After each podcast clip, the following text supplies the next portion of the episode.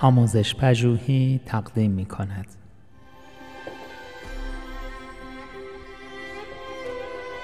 صد نکته در کلاسداری. نکته هفتاد و سه. تنبیه های پله به پله.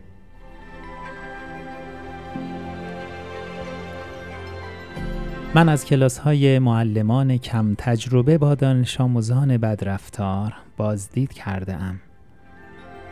این معلمان همین که کنترل کلاس را مورد تهدید می بینند تنبیه های زیادی اعمال می نمایند.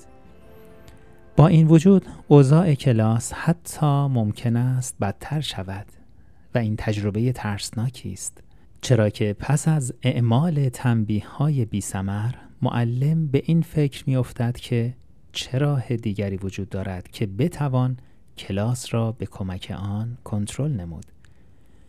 در چنین شرایطی حتی فکر نظافتچی بودن به جای معلمی برای او مانند پنجره ای روبه بهشت می شود اعمال پله به پله و تدریجی تنبیه ها کارآمد است.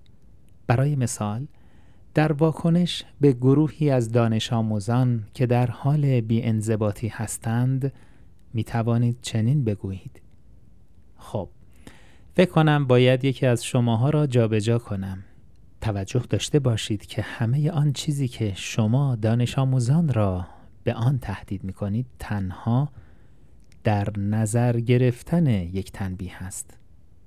اما این تون صدای شما به عنوان معلم است که پیام های روانشناختی محکمی به کل کلاس منتقل می کند.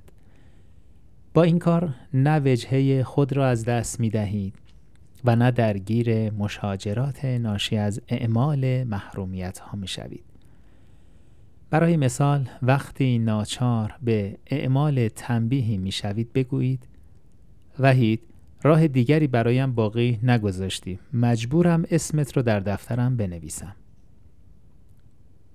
توجه داشته باشید که در این حالت شما صرفا نامی را در دفتری می نویسید اما همین نوشتن نام قدرت و صلابتی را با خود برای شما به همراه می آورد سپس دفتر را در کیفتان گذاشته و توجه همه را مستقیما به ادامه درس جلب می نمایید.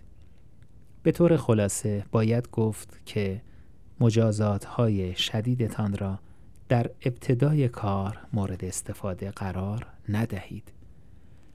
در آغاز از تون صدای قوی استفاده کنید و همواره حواس ها را متوجه فعالیت کلاسی نمایید و شدت تهدیداتتان را به کندی افزایش دهید.